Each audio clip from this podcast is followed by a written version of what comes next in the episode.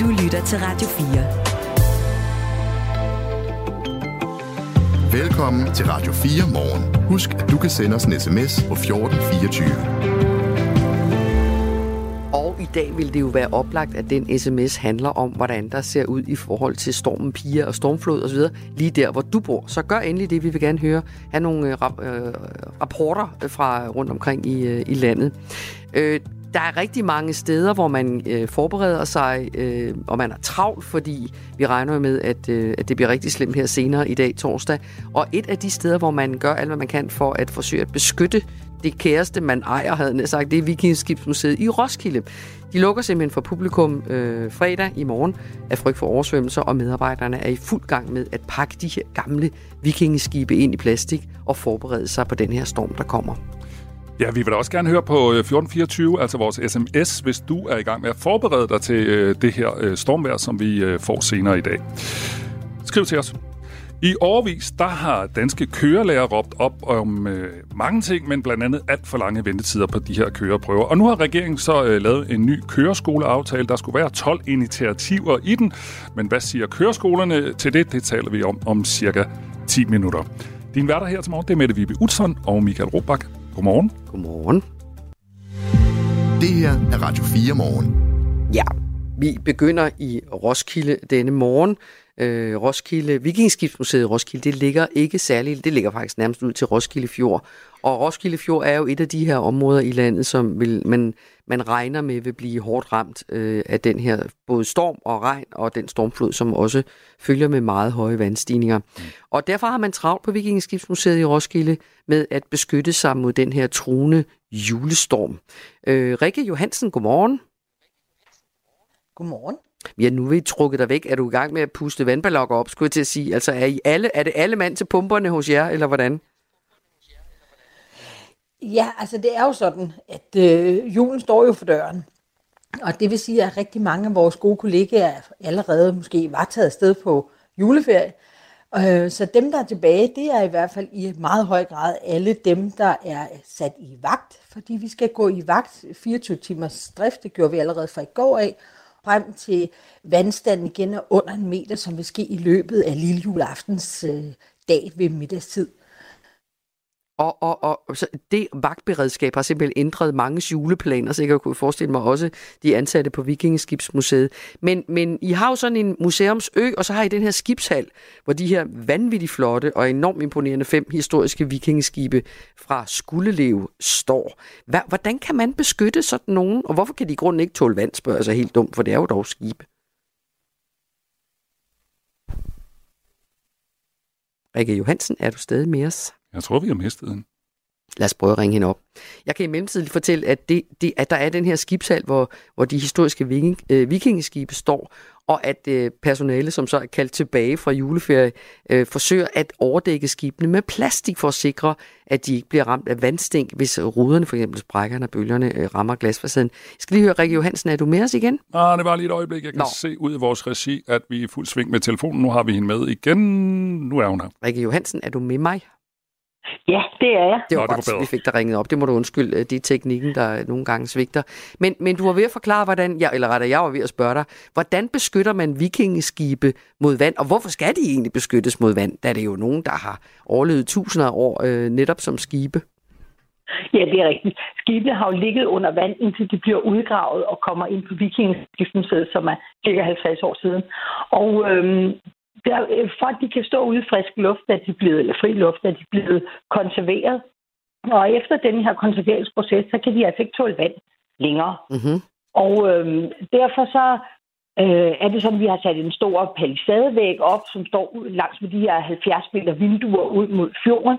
Men øh, man kan jo risikere, at de her høje bølger og trykket måske får en enkelt rode til at flække, og det vil gøre vandstænk ville kunne ramme de skibe, der står nærmest vinduerne.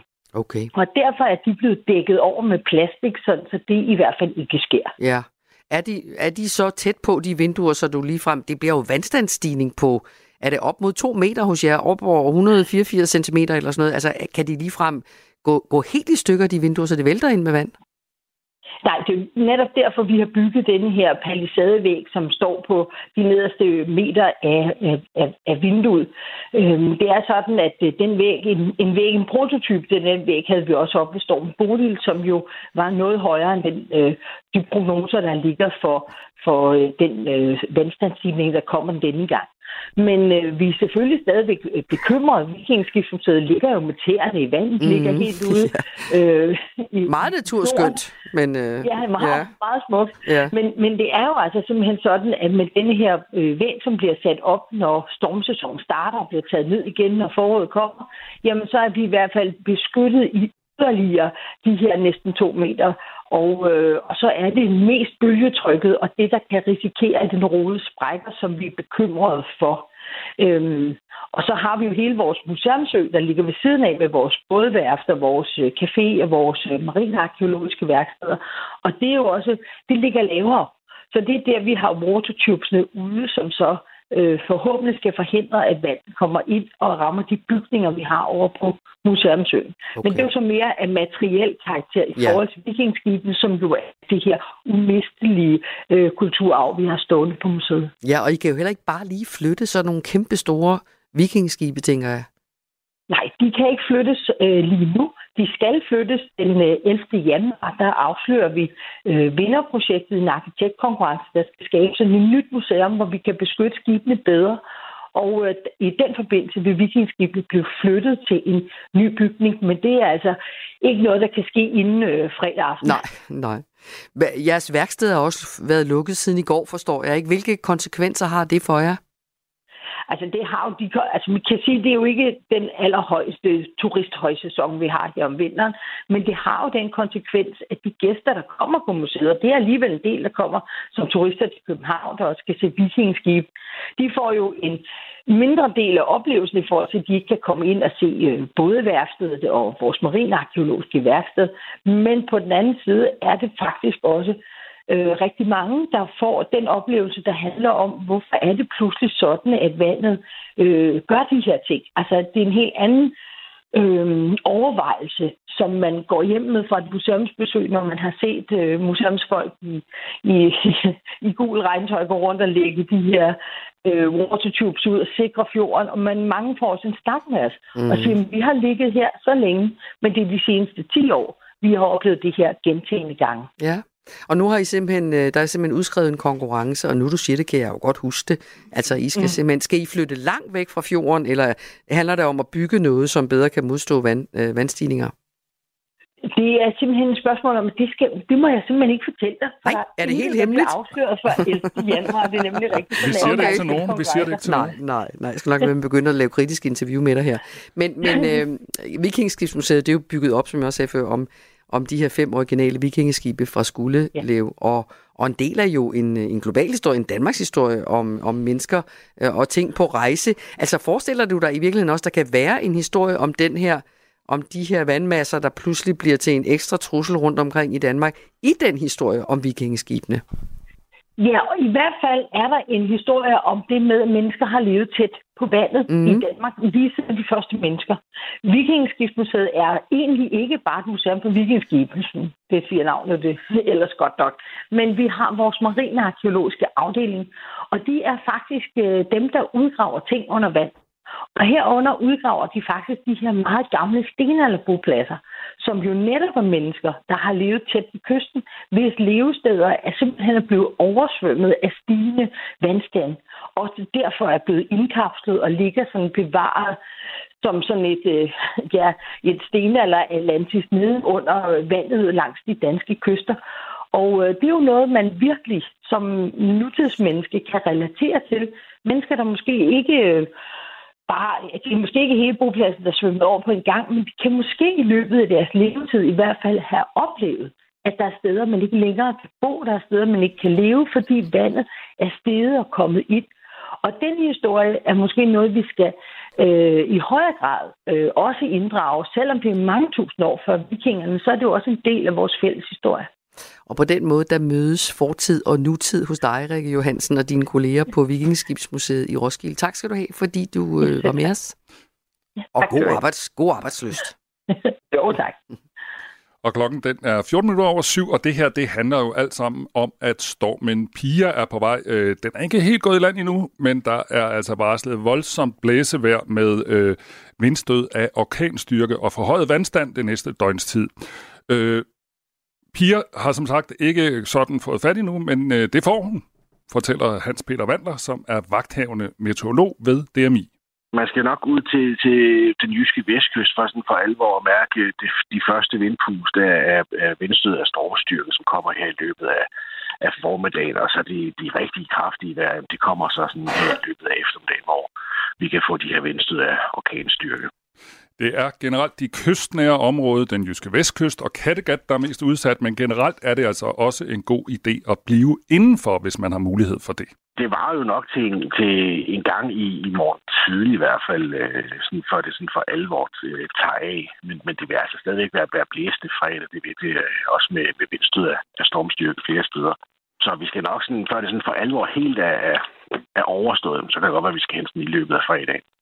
Som fortæller Hans Peter Vandler, som er vagthavende meteorolog ved DMI, og han siger også, at det kraftige blæsevejr kan sætte skub i vandet ind mod kysterne, hvor der flere steder, særligt ved de vestvendte kyster, er varslet om forhøjet vandstand, og øh, forventningen er, at vandstanden stiger mellem 130 og 160 cm over det normale. Og så er der de vestvendte kyster, som jeg lige nævnte, men så er der selvfølgelig også de indre fjorde, som for eksempel Roskilde Fjord og Isefjord, og her kan vandet stige op med 180 cm over det normale det her stormlavsryk 4, det, det sender en masse øh, vand fra, fra Nordsøen op igennem Skærhak og så videre ned i Kattegat, hvor, øh, hvor øh, Fyn og Sjælland virker som sådan en form for, for stopper, stopklods øh, for det her vand, så det ikke rigtig kommer videre ind til, til Østersøen, og så ligger det så og stuer op, sådan, især på, på nordkysten af Fyn og, og nordkysten af Sjælland.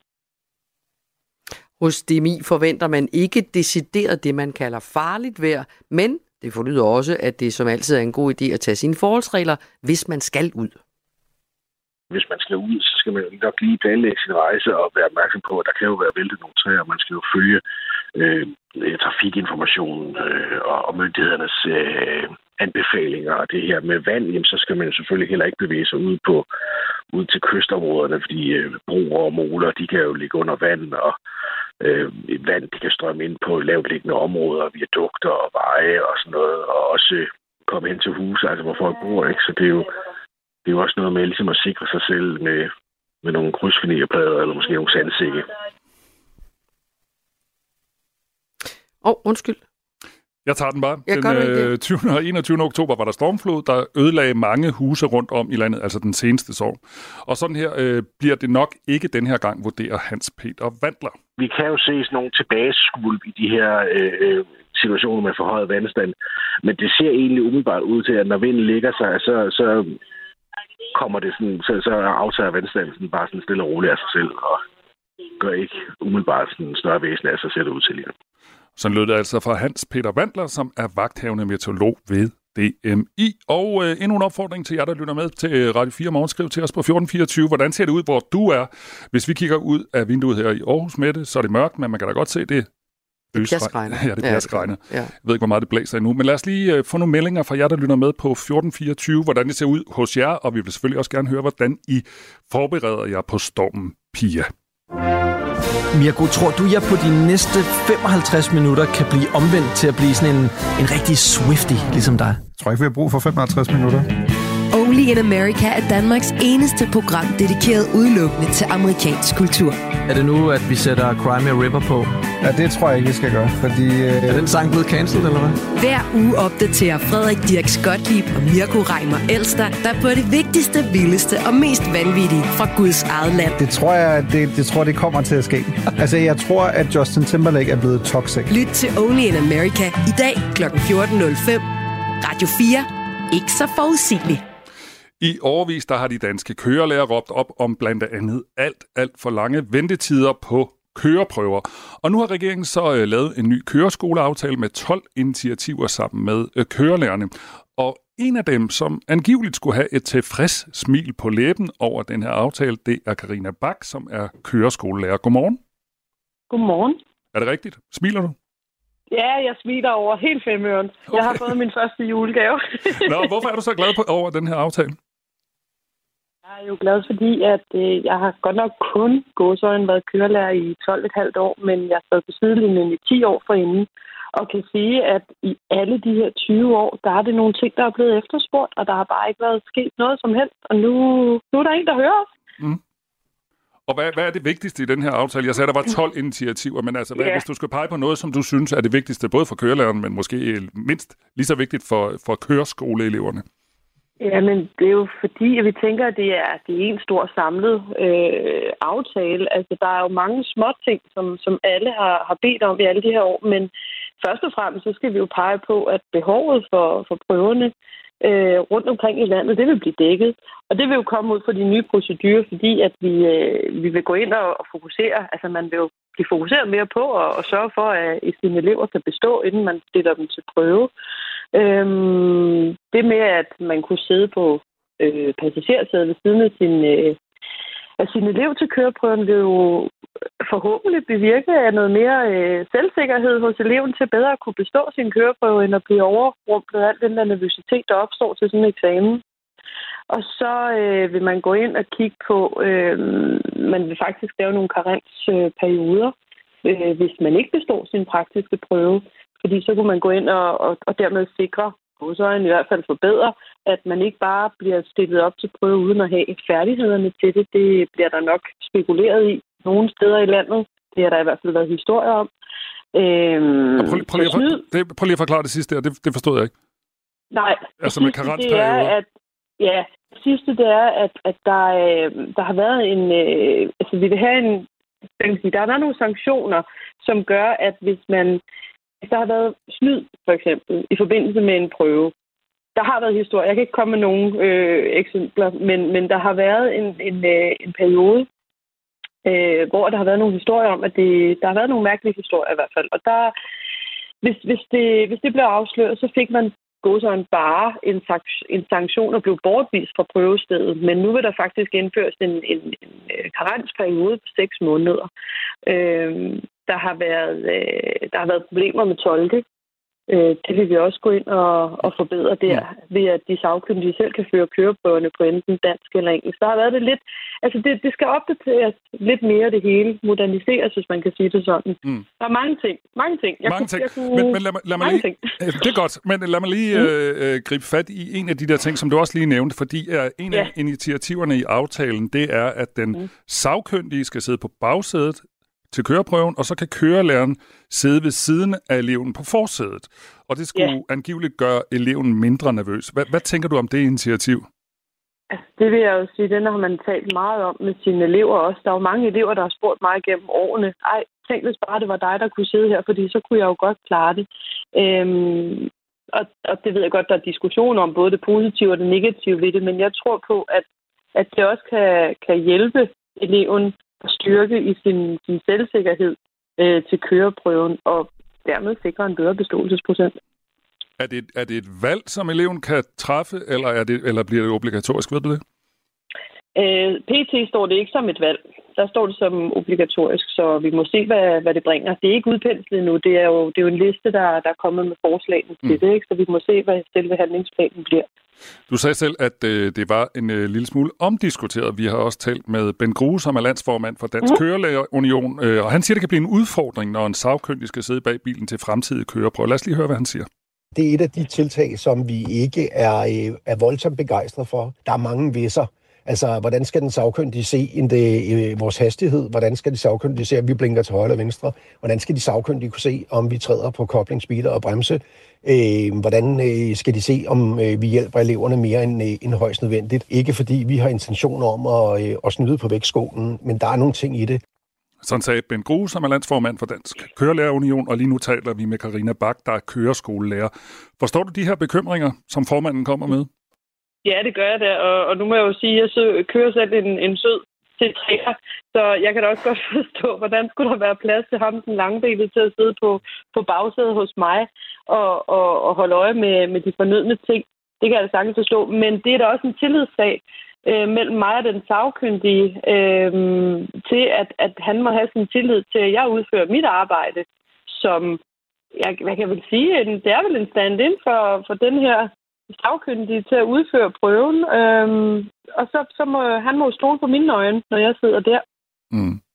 Noget af det, der har været rigtig, rigtig meget snak om, det har jo været de her øh, lange ventetider, og øh, initiativerne her, de vil gradvist blive indført over de næste par år, og transportminister Thomas Danielsen siger i dag, at det er hans forventning, at man kunne mærke det her inden for det næste halve år, at ting bliver markant øh, bedre. Det er ikke så længe siden, at mange kørelærer troppede op foran Færdselsstyrelsen i utilfredshed med de her lange ventetider på køreprøver. Tænker du, at det her det løser de problemer? Nej, det løser ikke problemerne med, med det vunds. Altså, der, det alt kræver jo benarbejde, og det her, det er jo netop øh, udløsningen af alle de ting, som faktisk har været kæmpet med i alle de år. Så, så jeg siger ikke, at det sker i morgen. Det gør jeg ikke. Øh, men, men der er sket mange ting på de sidste par år i forhold til, hvad der har været efterspurgt i 20 år. Så jeg, jeg ser stadigvæk positivt på det, helt sikkert. Du får lige en sms og, øh, og slutte af på, der er en, der har skrevet til os, undskyld mig, men hvis man ikke kan køre bil, øh, uden kørelæreren sidder ved siden af, er man så overhovedet parat til trafikken? Det er da et meget godt spørgsmål. Jamen, det, det kan jeg sagtens øh, forstå, der bliver spurgt om, men jeg vil jo også sige, at jeg mærker jo eleven. Jeg gør mig et førstehåndsindtryk allerede, når vi er ude på manøvrebanen og, og mærker, hvordan eleven har det med at køre bil. Og det er jo en udvikling, der sker igennem hele forløbet, og jeg vil jo aldrig stille en elev til køreprøve, hvis ikke jeg mente, at de kunne klare opgaven. Der, hvor det lige kan knække, det er, det er nervøsiteten i sidste øjeblik, når man skal op til den der eksamen. Jeg ved godt, at vi alle sammen har været til en eksamen, øh, men, men det er, øh, der, der er altså noget ved det. Tak skal du have, Karina Bak. Ja, velbekomme. Karina Bak, der altså, og jeg kører skolelærer og ret begejstret for den her nye aftale. Klokken den er 7.26. Det her er Radio 4 morgen. Lad os øh, lige opdatere lidt på situationen med vejr og vind, øh, ikke mindst. Øh, jeg kan fortælle, at øh, man regner med hos Banen Danmark, som jo er dem, der har ansvaret for, at togene også kører, at, øh, at man er nødt til lige at opdatere udsigterne for togtrafikken under den her Storm Pia. Øh, man snakkede egentlig på et tidspunkt om, at det ville øh, de her, hvis man aflyser tog, så bliver det først noget senere. Men nu siger Banen Danmark altså, at de er nok nødt til at aflyse flere tog end først planlagt, og at aflysningerne rammer køreplanen tidligere end forventet. Altså, øh, Nikolaj Schmidt Tisgaard, som er områdeschef for trafikstyringen i Banen Danmark, siger, at det kommer til at betyde, at de allerede indstiller togtrafikken fra tidlig eftermiddag i dag og resten af natten til fredag, og at de andre steder vil køre med reduceret køreplan. Så hvis man har planer om at tage tog i de her dage, så skal man måske lige gå ind og tjekke køreplanen en gang til, Michael. Mm. Øh, så kan vi også fortælle, at øh, kronprins Frederiksbro, som øh, vi har talt rigtig meget om Roskilde Fjord, altså som går over Roskilde Fjord, det er den, der er ved øh, Frederikssund, og som går fra Frederikssund til Hornsade, den er spærret, og øh, den åbner først igen i weekenden. Og Mette, vi havde også øh, en lille ting, som var meget interessant. Ja, men det, det, det spørgsmål om, kan man så blive hjemme fra Ja, sit præcis, det arbejde? det. Ikke også? Det, Ja. altså, kan man så bare blive hjemme? Man kan ikke bare blive hjemme. Man kan måske godt få lov, men Dansk Industri siger, at selvom det her kommende stormvejr kan blive meget voldsomt, og myndighederne opfordrer til, at man tager hensyn til det farlige vejr, så er det altså ikke det samme som, at det er en gyldig grund til at blive hjemme fra arbejde. Selvom alle kan se, at der er vild storm, og det er umuligt at komme afsted, så skal man stadig huske at ringe til sin arbejdsgiver, hvis ikke man kan komme. Stormvejr er simpelthen ikke en gyldig grund til at droppe arbejdet, og derfor er det lige med at gribe knoglen, hvis indkørslen allerede er lukket ned af nedfaldende grene eller opstigende vand. Det siger Søren Dupont Dal, som er underdirektør i personalejura i Dansk Industri. Så giv en melding, hvis man har tænkt sig at blive hjemme. Jeg tror ikke, der er mange, der går på juleferie allerede. Oh, tror du ikke først det i morgen? Ja, det ved ikke. Og børnene er jo i hvert fald. Ja, mange børn er i hvert fald gået på juleferie. Men det er klart, det kommer jo, som du også sagde med det, til at påvirke trafikken rigtig meget. Og øh, hvis man kan hænge på til klokken kvart i ni, så har vi sådan en fuld opdatering på, hvordan det kommer til at se ud. Vi taler med øh, Bane Danmark, vi taler med Vejdirektoratet, og så taler vi med landets største færgeselskab, altså Molslinjen, som sejler andre færger end dem, der bare lige øh, går over Kattegat. Og der skal vi selvfølgelig have en opdatering på, hvordan kommer det til at se ud med, det- øh, med øh, juletrafikken. Der er jo rigtig mange, der skal rejse på tværs af landet her de kommende dage. Og nu kan de også blive, risikere at blive ramt af sne øh, af den seneste melding. Når stormen herover for fuld styrke de sene aftentimer, skriver TV2, så bliver der trukket koldere luft ned over Danmark, og der kan godt komme nedbør stedvis øh, som slud eller tøsne, så det kan altså også gå hen og blive glat, for det ikke skal være løgn. Og der kan også komme akvaplaning, altså enten sne eller masser af vand på vejene, kan altså også betyde, at man skal være rigtig, rigtig forsigtig, når man kører derude. Det er mange steder allerede masser af regnvejr. Vi kigger lige ud af vinduet her i Aarhus for et øjeblik siden, og det regner kraftigt. Det var en lille opdatering på vejret. Vi skal nok holde jer opdateret hele morgenen, og også i vores øh, nyhedsprogrammer, hvor vi selvfølgelig også har friske vejrudsigter. Nu er klokken halv otte, og vi skal høre fra Angela Brink.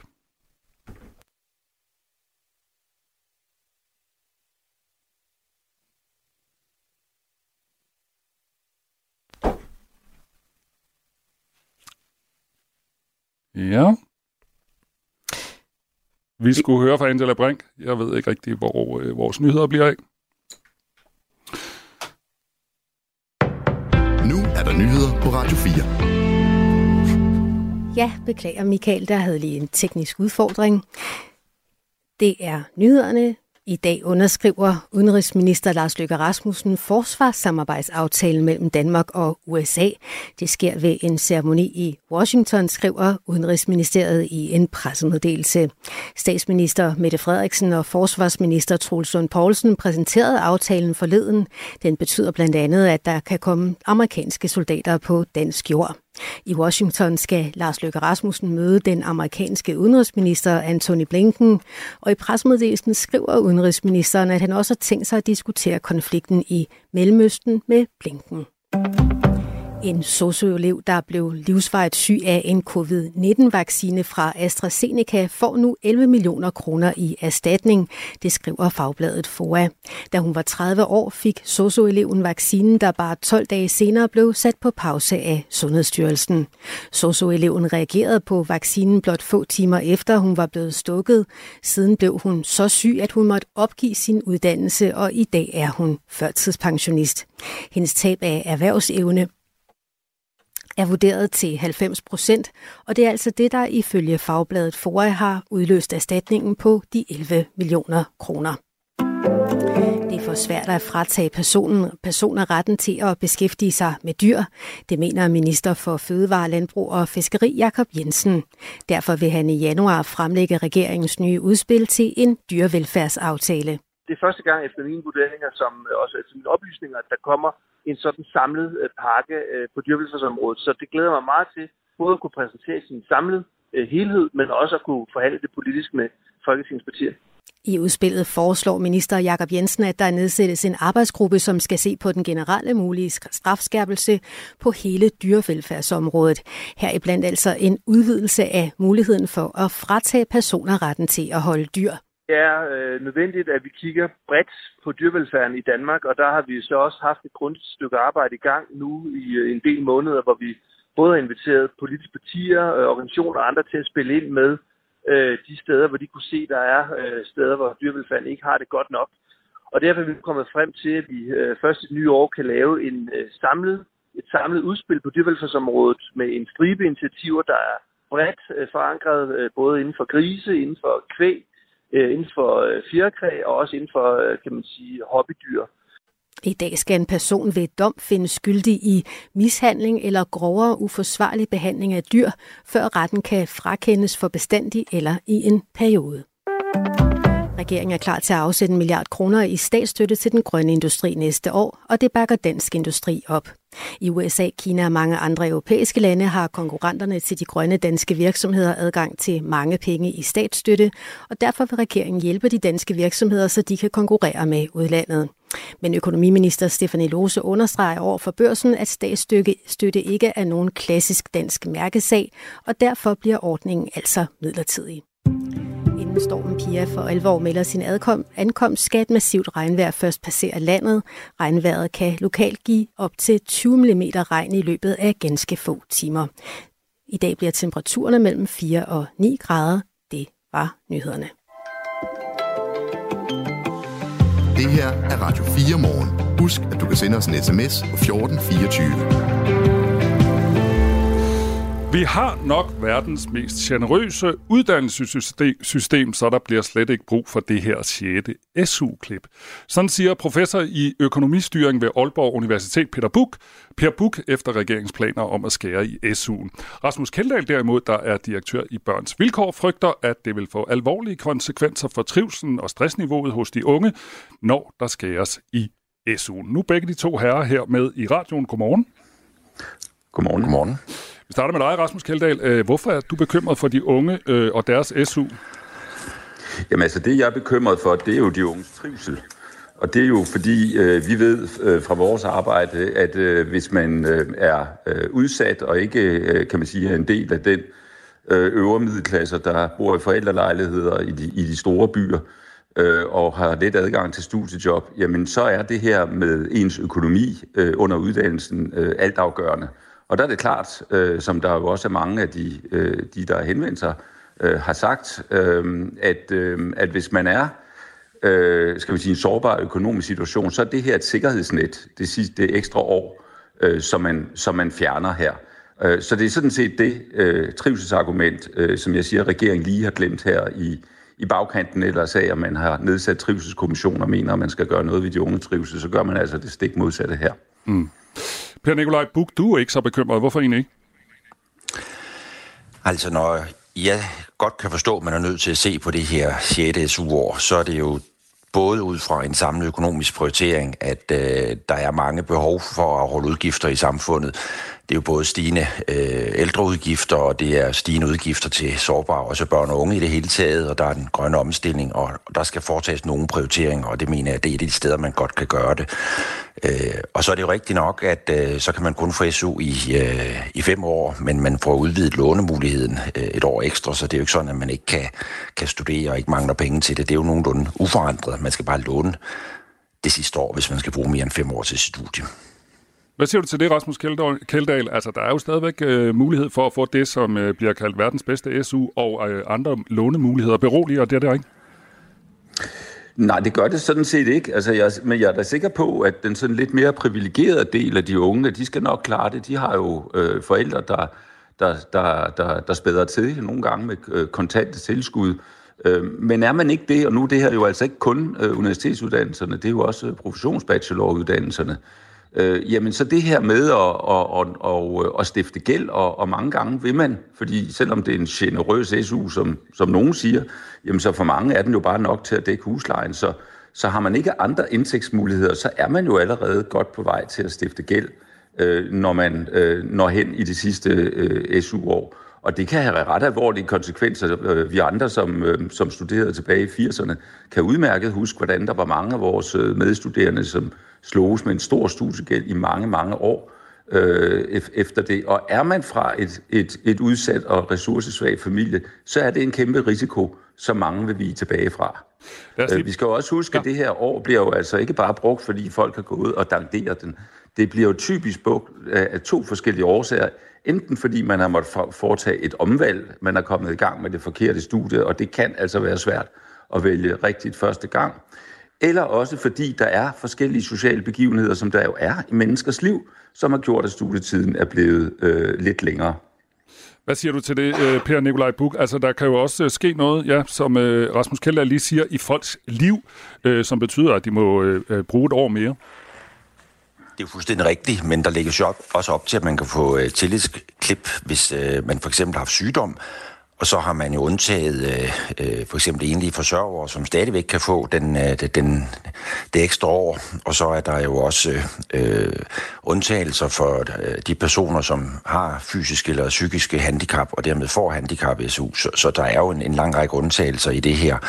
Og øh, det, at man, man, man næsten ikke kan få dækket sin husleje ved den SU på 6.500 om måneden i øjeblikket, jamen det er jo en personlig prioritering, nogen har nogen så har truffet omkring, hvordan de vil bo. Øh, det er jo givet, at det er staten, der skal finansiere det, og dermed øh, lader eller andre skatteborgere betale det. Der findes jo også øh, studerende nu til dag, som faktisk både kan betale husleje og øvrige udgifter stort set øh, uden at have studiearbejde ved siden af, eller modtage øh, yderligere støtte fra deres forældre. Øh, det er givet, man skal så højt et, øh, et uddannelsesniveau. Og så synes jeg ikke, at øh, det SU-system, som jeg også kan genkende fra jeg var ung, hvor man jo tog lån øh, løbende sammen med, med, øh, med SU'en, og, og havde en høj rente, og nogen kom ud med en stor gæld, ikke også? Det er jo slet ikke det, vi taler om nu. Øh, det bliver jo en noget mere begrænset gæld, som man i givet fald kan afdrage over lang tid, og det skal man jo se i forhold til, at man så har fået en uddannelse, øh, og den har man fået gratis, og man får en højere løn, som følger den uddannelse, man har. Og der er det jo spørgsmål omkring, om det er rimeligt, at øh, de mennesker, som øh, ikke har taget de her uddannelser, eller på anden måde øh, øh, ikke har nyt godt af, af de goder, der er, om de, om de faktisk skal være med til at finansiere øh, mere og mere i forhold til, hvor lange uddannelser og høje lønninger folk får bagefter. Lad os lige prøve at høre øh, fra en af dem, det handler om. Vi skal høre Stefan Rundstrøm. Han er 23 år, og han er kandidatstuderende. Han frygter for de her konsekvenser, når man øh, mister det sidste SU-år. Prøv at høre. Så det er sådan nogen som mig, øh, det her risikerer at gå ud over. Jeg har ikke øh, en kæmpe børneopsparing. Jeg kan tage, jeg har ikke øh, nødvendigvis en masse familiemedlemmer med, med en stor kistebund. Jeg har et virkeligt liv, som det her har konsekvenser for. Og det har store konsekvenser for både min, mit helbred, men også min uddannelse og min fremtid. Lad os lige prøve at tage fat i det. Øh, det er jo også noget af det, der har været diskussionen om det her øh, SU, og du var også lidt inde på det, Rasmus Keldahl fra, øh, fra Børns Vilkår. Altså, er der sådan en eller anden risiko for, at der er social slagside med det her? Tænker du også det? Ja, altså, det er der da klart en risiko på, men det kommer jo lidt an på, hvordan man betragter en social slagside. Fordi nogle af de argumenter, som er kommet ud til støtte for for, for beslutningen her, er jo, at det er den øvre middelklasse, øh, som profiterer mest af det 6. Øh, SU-år. Men der er jo rigtig mange ting i det her samfund, som den øvre middelklasses øh, unge og børn profiterer øh, mest af. Det gælder jo også biblioteker og en række andre ting. Skal vi så skal vi så begynde at lukke det? Altså, det er jo, det er jo ikke noget øh, super godt argument. Der er jo en grund til, at vi er gået fra det system, vi havde i, øh, i, i 80'erne, øh, til et system, hvor vi har givet en, øh, en rimelig øh, øh, kan vi sige, maven, øh, som tager højde for, hvordan øh, livet rent faktisk er i, i, i vores, øh, i vores SU-system. Øh, øhm, jeg, jeg vil også lige sige, at no, nogle en af grunden til, at vi råber op her, er, at vi kunne jo også se, hvad for eksempel fremdriftsreformen øh, kom til at betyde for stress og, øh, og, og frafald øh, på nogle studier, fordi det simpelthen blev for, for, for hårdt, og, øh, og hvis folk går ned med stress, jamen så, øh, så holder de altså lange pauser og eventuelt dropper helt ud af, af deres studier. Så man kan også godt spørge sig selv, om det overhovedet er hensigtsmæssigt, øh, sådan samfundsøkonomisk set, at, at presse de unge øh, så hårdt. Og det har du jo forstand på, professor på Aalborg Universitet, Per Buk. Er det samfundsmæssigt en god idé? Jamen, det kan man ikke på den måde øh, med, med, med sikkerhed sige. Jeg synes, men jeg synes, det jeg vil hæfte mig ved, det er, at øh, den stigende mistrivsel, man har kunnet se i Danmark blandt øh, børn og unge, det er jo et internationalt fænomen, og øh, det er rigtig svært at forbinde det med øh, SU-periodens længde, fordi den har været stigende mistrivsel i en periode, hvor vi har haft øh, øh, konstant SU-periode. Det at sige, at den med, med en vis grad af sikkerhed vil, øh, vil stige, og at folk øh, føler sig stresset, når, når de skal øh, foretage studievalg, altså det mener jeg ikke, man har nogen, nogen begrundelse for, eller nogen viden omkring. Øh, det kan godt være, at det vil påvirke øh, nogle personer, det, det vil jeg bestemt ikke udelukke, men jeg tror ikke, det er en normal reaktion at man, man får stresssymptomer ved tanken om, at man kun kan få SU i øh, fem år, og det man har svært ved at vælge stu, studie. Øh, det, det er jeg meget skeptisk over for det synspunkt. Og så synes jeg også, det er vigtigt at, at, at tage stilling til, øh, hvor det ellers er, man i givet fald skulle fremskaffe penge til at finansiere de opgaver, vi har i velfærdssamfundet. Øh, det her det er jo en mulighed for det, og øh, det nemmeste var jo at lade være med at spare nogen som helst steder. Men det er bare rigtig, rigtig svært efterhånden at se, hvilke steder vi kan gennemføre besparelser for at finansiere de ekstra velfærdsopgaver, som vi står for her i samfundet. Øh, og, jeg, og jeg tror ikke, det her det er den, det er den mest uh, urimelige måde, vi, øh, vi, kan, vi kan gribe ind med. Rasmus Kjeldahl, lad os sige, tage det første, som øh, Per Nikolaj Bux sagde, øh, det her med, øh, om man kan dokumentere, at det her vil gøre unge mennesker eller studerende mere stresset. Er det en fornemmelse, du har, eller har du overhovedet noget øh, evidens for, at øh, unge mennesker skulle blive stresset, at de, hvis, hvis ikke de kan få det 6. SU-år? Altså jeg vil gerne sige, at det her med den stigende mistrivsel, det er en super øh, kompleks fænomen, som, som ganske rigtigt øh, vi ser internationalt. Men det har mange forskellige baggrunde, og der kan faktisk ikke laves egentlig øh, evidens øh, for det ene eller det andet. Men skal det så betyde, at man ikke bruger sin sunde fornuft, de erfaringer, det der bliver sagt, øh, det folk melder ind, det vi hører på børnetelefonen og på vores unge øh, rådgivning hørt, øh, til at sige, om det kan vi ikke sige noget om. For det mener jeg faktisk godt, vi kan ved at bruge vores sunde fornuft og ved at bruge de børn og unge stemmer, øh, som, øh, som, som kommer til os.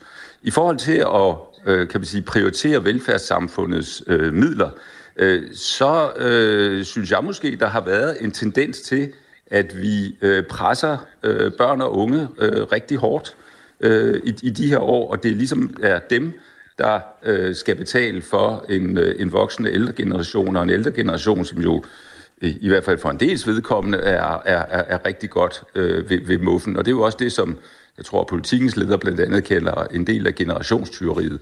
Og det, øh, det, det, det synes jeg, der skal øh, tages, øh, altså tales øh, højt om. Øh, der skal også øh, ses øh, på nogle tal. Og så skal vi oven i det have de mest udsatte øh, og sårbare unge øh, for øje, fordi de er jo øh, dels øh, et, et, et menneskeligt øh, stort problem, men de er også et samfundsmæssigt stort problem, fordi hvis der står flere af dem øh, uden uddannelse, jamen så er der ikke den arbejdsstyrkeeffekt, som sådan nogle tiltag jo primært er, er sat i verden øh, for at udløse, nemlig det, at man så i Finansministeriet tror, at der er flere, øh, fordi det siger deres modeller, at, at der så er flere, der kommer tidligere i gang øh, med at arbejde. Og det er jo sådan nogle modeller, der hviler på noget teori, som, øh, ja, noget af det øh, kan sikkert være rigtigt, men som ikke altid øh, øh fanger øh, tilværelsens kompleksitet. Ja, Nikolaj Buks, kan du lige have en sidste replik på den her? Ja, jo, og så, og så vil jeg sige, at jeg synes jo også, at man øh, skal målrette nogle indsatser og nogle midler til netop dem, der er mest øh, sårbare og udsatte. Øh, og det er jeg ikke sikker på, at vi får nok ud af, hvis vi øh, helt bredt giver alle mulighed for at få det her 6. Øh, SU-år. For der er mange, der også bruger det på nogle, nogle helt andre måder. Øh, noget af det, jeg har set som eksempler i medierne, hvor nogen står frem og siger, øh, at det er vigtigt for dem, at det her 6. studieår. Det er jo mit argument om, at så har de haft mulighed for at at tage en lille smule pause i uh, studiet og, og tage noget erhvervsarbejde og få uh, yderligere erfaringer på den baggrund. Og, og, og det er jo ikke det, der var meningen, vi skulle bruge det her 6. SU-år til, så, så jeg tror ikke, det altid virker helt efter hensigten. Vi skal begge to have tak, fordi I vil tage hul på den her diskussion i Radio 4 morgen. Selv tak. Velkommen. Og vi taler altså med øh, professor Per Nikolaj Buk fra Aalborg Universitet og Rasmus Keldahl, der er direktør i Børns Vilkår. Det her er Radio 4 morgen. Michael, du øh, fejrede øh, 110-året for indførselen, opfindelsen af min yndlingsbeskæftigelse om morgenen, nemlig krydsord. Ja.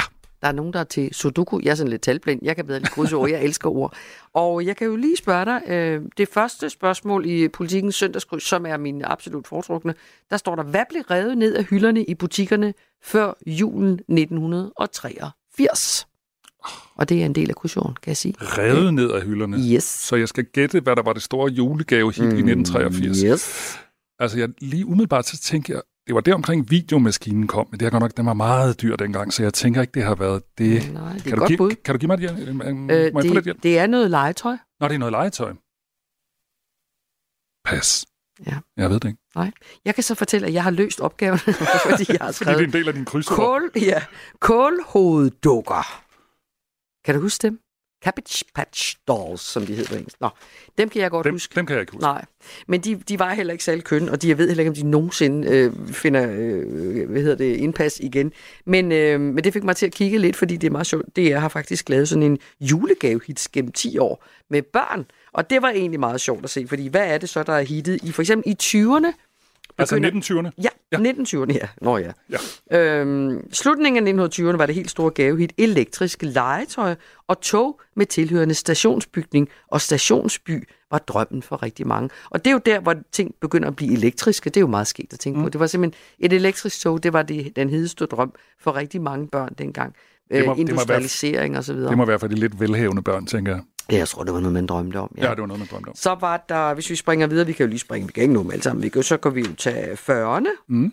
Øh, I 1940'erne var en papdukke øh, det, noget af det mest populære legetøj, fordi den 19. april af 1940 blev Danmark besat. Den 16. april blev så vores nuværende dronning Margrethe født. Ah. Og den her lille prinsesse blev nationens kæledække, står der her i artiklen, og fra 1943 kunne landets børn lege med den lille Margrethe som påklædningsdukke. Nå, i pap? I pap. Okay.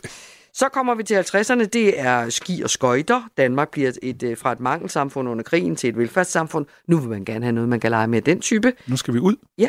Så de fik øh, inden da også ofte praktiske sokker, vanter eller lange underbukser i øh, julegave, fordi det jo var et... Kedeligt. ja, man var, men dengang ville man gerne, under krigen ville man godt have det ja. gave, ikke? Øhm, så kommer 60'erne, og gæt en gang, hvad der er det helt store hit blandt børnene i 1960'erne. Michael Robach.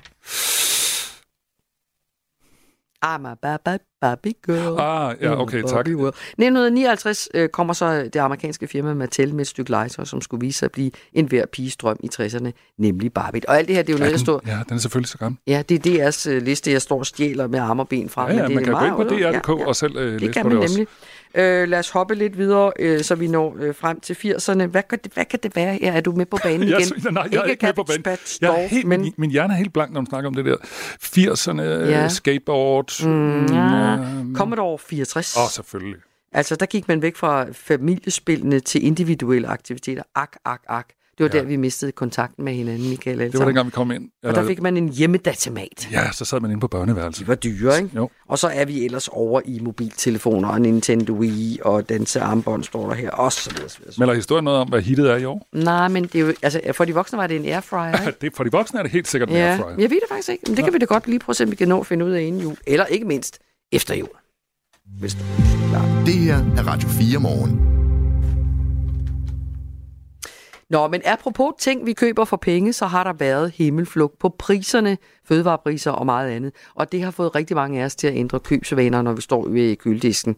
Helt konkret er forbruget af øh, penge på fødevarer det laveste for den gennemsnitlige husholdning siden 1994, hvor Danmarks Statistik begyndte at måle på den slags ting. Det er sjældent, at man ser så store omvæltninger af forbruget. Jeg har aldrig set det før. Sådan siger du til politikken, Thor Strammer. Godmorgen og velkommen. Godmorgen. Cheføkonom i Dansk Erhverv. Hvad er det, du er så overrasket over? Jamen, øh, det er sådan, at vi forbrugere, vi, øh, vi gør lidt ligesom vi plejer. Øh, vi går ned og køber ind, vi går på restaurant, øh, vi har nogle faste forbrugsvaner, som er svære at rokke ved. Men vi kan se, at øh, sidste år, øh, der øh, slog vores forbrugsvaner en stor koldbød som følge af inflationskrisen. Øh, og vi kunne særligt se, at vi ændrede adfærd på de varer, hvor priserne var steget rigtig voldsomt. Og det var på blandt andet fødevare og energi, øh, hvor de massive prisstigninger altså gjorde, at, øh, at husholdningerne ikke gjorde, som de plejede at gøre. De, øh, de, de forsøgte at øh, søge ly for de øh, meget massive prisstigninger ved at ændre adfærd. Men hvorfor, hvorfor er det nyt, havde han sagt? Fordi øh, er det ikke meget naturligt, at hvis ting bliver meget dyre, så øh, holder vi op med at købe helt så meget, som vi gjorde? Jo, det er det. Øh, men det, det nye er, at, at vi jo ikke... Altså, vi skal, sidste år der så vi en inflation, der, der nåede det højeste niveau i, i 40 år. Øh, Så vi skal altså rigtig langt tilbage i tiden for at finde en, en lignende periode, hvor, hvor meget massiv prisstigninger fik øh, de danske forbrugere til at øh, ændre adfærd. Vi skal tilbage til oliekrisen i 70'erne og 80'erne for at finde noget, der minder om det her.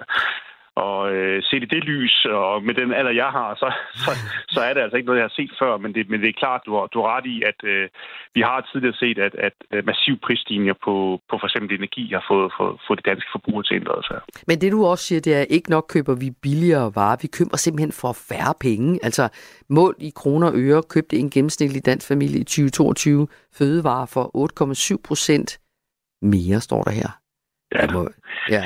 Øh, og, og renser man så det tal for inflation, så er der så tale om et fald på 2,9 procent. Altså selve det, at vi bruger færre penge på at købe fødevarer, er det, der er det exceptionelle i det, ikke? Jo, altså det exceptionelle er, at at, at, at, at de stigende priser øh, gjorde øh, desværre, at vi skulle have lidt flere øh, altså, øh, kroner og øre op i lommen, men, ja. men vi fik så færre varer med hjem. Øhm, og konkret så, så, så mål de faste priser, altså mål i mængder, hvor mange varer vi rent faktisk tog hjem, der faldt det med, med knap 3 procent. Og det dækker jo over, at, øh, at øh, danskerne formentlig begyndte at lave madplaner og, og forberede deres øh, forbrug af fødevarer mere mere detaljeret, så følger de stigende priser, øh, og dermed også fik øh, nedbragt deres fødevareforbrug øh, under øh, inflationskrisen. Øh, dertil er en del af forklaringen også, at, øh, at man ændrede øh, sine forbrugsvaner og måske også handlede mere discount øh, handlede øh, fødevarer, der, altså no-brand-produkter, hvor, hvor, den, hvor prisen relativt, er, normalt er lidt lavere end, end prisen på mærkevarer. Så man lavede alle mulige krumspring for at øh, få nogle, øh, nogle besparelser ind i husholdningsbudgettet på fødevarer i en tid, hvor priserne jo steg, steg i en overgang faktisk med over 15 procent. Ja, og man kan jo sige det på en måde et sundhedstegn, ikke? Altså, at folk faktisk er i stand til at skrue ned for forbruget, når de ikke har så mange penge. Det giver næsten, altså, det er egentlig meget betryggende. Men det har jo også en betydning, og det er jo derfor, du også interesserer dig for det i dansk erhverv, en betydning for for eksempel supermarkederne. Hvordan ser det ud hos dem? Jamen altså, altså, først og fremmest så så vi jo en, en forstærkelse af den tendens, vi har set over en overrække, nemlig at uh, discount-forretningerne uh, vandt markedsandel i forhold til de mere uh, traditionelle supermarkeder. Altså at, at danskerne blev mere prisbevidste og søgte over i, uh, i discountforretningerne. Vi så også, at, øh, at, de, øh, at forbrugerne begyndte at øh, søge mod de her non-brand-produkter, hvor den relative pris er lavere. Og øh, nok lige så vigtigt, så så vi altså, at de skruede ned øh, for øh, en del af deres fødevareforbrug. Øh, altså simpelthen på, på grund af, at man blev mere hvad skal man sige, man blev bedre til at planlægge sit fødevareforbrug i forhold til, til tidligere. Og, øh, og den tendens har, har, har, har været meget, meget tydeligt. Og det er jo også sådan, at når vi kigger på øhm, øh, øh, detaljhandels øh, avancer, altså hvor mange penge de har tjent, så er det ikke sådan, at deres overskud øh, øh, steg voldsomt i løbet af øh, inflationskrisen. Øh, der var en tendens til, at øh, også detaljledet var presset af, at, at, øh, at husholdningerne blev meget, meget prisbevidste og ændrede adfærd. Så det, det har været en udfordret periode, både for detaljhandlen, men også for, for de danske forbrugere, den her periode med, med, med, med, med høj inflation. Tak skal du have, Thor Stammer. Selv tak. Cheføkonom i Dansk Erhverv. Det her er Radio 4 morgen. Og her til morgen har vi selvfølgelig øh, fokus på stormen Pia, og i Frederikssund Kommune i Nordsjælland, der evakuerer man alle, øh, i dag alle borgere, der modtager hjælp i eget hjem, og det gør man af frygt for, at stormen her skal forhindre kommunens hjemmepleje i at komme ind til de ældre, som bor bag de her såkaldte water tubes, som skal holde vandmasserne ude. Det kommende døgn byder nemlig på voldsomt vejr med blæst op til orkanstyrke og en forhøjet vandstand, som kan ramme særligt udsatte områder. Frederikshund Kommune har derfor opfordret til, at øh, borgerne fra flere forskellige udsatte områder forlader deres boliger senest her til formiddag. Blandt andet i Dalby Huse, et sommerhusområde, hvor 78-årige Kenneth Rønne har sommerhus. Og han bruger altså formiddagen i dag på at sikre sommerhuset mod den forhøjede vandstand. Vi har aftalt med vores øh, tømmer, at vi tager op og sætter plastik for. Og så har vi en vandpumpe installeret under gulvbrædderne, som var meget effektiv for to år siden. Så vi håber, at det går. Og vi kigger jo meget på prognoserne og sammenligner med de tre gange tidligere her inden for de sidste 20 år, der har været oversvømmelse. Kenneth Rønne har altså prøvet det et par, øh, par gange før, så han ved, hvor slemt det kan blive oppe i hans sommerhus ved Dalbyhuse i Hornshavet. Altså under Bodil i 2013, der fik vi erstattet for en halv million. Og der gik vandstanden op øh, 40 cm ind i huset. Og alt blev smidt ud, for der var gået kloak i det. Og siden, øh, de har, øh, siden dengang, så har de blandt andet spurgt kommunen, om de måtte forhøje huset, altså øh, Kenneth Rønne og, med, øh, og hans familie, om de måtte forhøje huset. Det har de fået afslag på, og de har også fået afslag på at lave en jordvold rundt om sommerhuset. Men øh, vi har lavet de tiltag, at vi har lavet en plan om, hvordan man beskytter huset ved at sætte plastik med nogle træhammer. Øh, men vandet kommer mange steder fra. Det kommer ikke alene ned fra Isefjorden, det kommer også oppefra og så kommer der nedefra, fordi grundvandet stiger. Og så kommer der, hvis det er regnvejr, det bliver det jo nu her også igen. Så det, det er jo næsten håbløst. Men vi gør, hvad vi kan. Kenneth Rønne og familien skulle ellers have fejret øh, både, øh, eller de skulle have været i sommerhus mellem jul og nytår, og sådan bliver det ikke. Og det lever de med, siger han. Det vigtigste er, at sommerhuset sikres bedst muligt mod de kommende hårde måneder. Jamen altså, når nu vi dækker ind med plastik, så betyder det, at øh, vi sikrer os i januar og februar måned, hvor det plejer at være værst. Og det vil sige, øh, vi kommer ikke op før 1. marts. Sådan sagde øh, Kenneth Rønne, altså, som har et, øh, et sommerhus ud til Isefjorden. Og øh, når vi er tilbage efter nyhederne, så taler vi med Kenneth Jensen. Han er talsmand for krisestaben i Frederikssund Kommune. Og øh, der, hvor, øh, hvor Kenneth Rønne har sit sommerhus, det er altså i Frederikssund Kommune. Og Frederikssund Kommune ligger både ud til Roskildefjord og ud til Isefjord. Og det er altså nogle af de steder, hvor det ser ud til, at de her øh, vandstandsstigninger bliver aller værst. Vi taler altså med talsmand for krisestaben i Frederikssund Kommune efter nyhederne, og vi taler også med Toge Elling. Han er vicedirektør og operativ, chef i det, der hedder Frederiksborg Brand og Redning. Og øh, jeg tror godt, vi allerede tør sige, at de får nogle travle dage. Øh, de har også deroppe øh, lukket den bro, der hedder øh, Kronprins Frederiksbro, som øh, går mellem Frederikssund og Hornsad. Den blev lukket i går og øh, bliver for, formentlig først åbnet i løbet af weekenden. Og også togtrafikken er, øh, kommer til at mærke, togpassagererne kommer til at mærke, at øh, man Danmark aflyser flere tog, end man først havde regnet med, og at de her aflysninger også rammer køreplanen tidligere end forventet. Så hvis man havde tænkt, at man skulle ud og køre i togdag, det skal jeg for eksempel, Michael. Mm. Men jeg tror måske nok, jeg kan regne med, at der går tog her til formiddag. Men det kan godt være, at man lige skal gå ind og kigge igen. Det er i hvert fald en god idé her til morgen, eller hele dagen igennem, altså orientere sig på øh, DSB's hjemmeside, øh, og også orientere sig på Vejdirektoratets hjemmeside og på de steder, hvor man sådan kan læse om, hvordan det går. Jeg ved, der også er bekymringer for nogle af færgerne og den slags. Men kig på hjemmesiderne. Nu skal vi have nyheder. Du har lyttet til en podcast fra Radio 4. Find flere episoder i vores app, eller der, hvor du lytter til podcast. Radio 4. Ikke så forudsigeligt.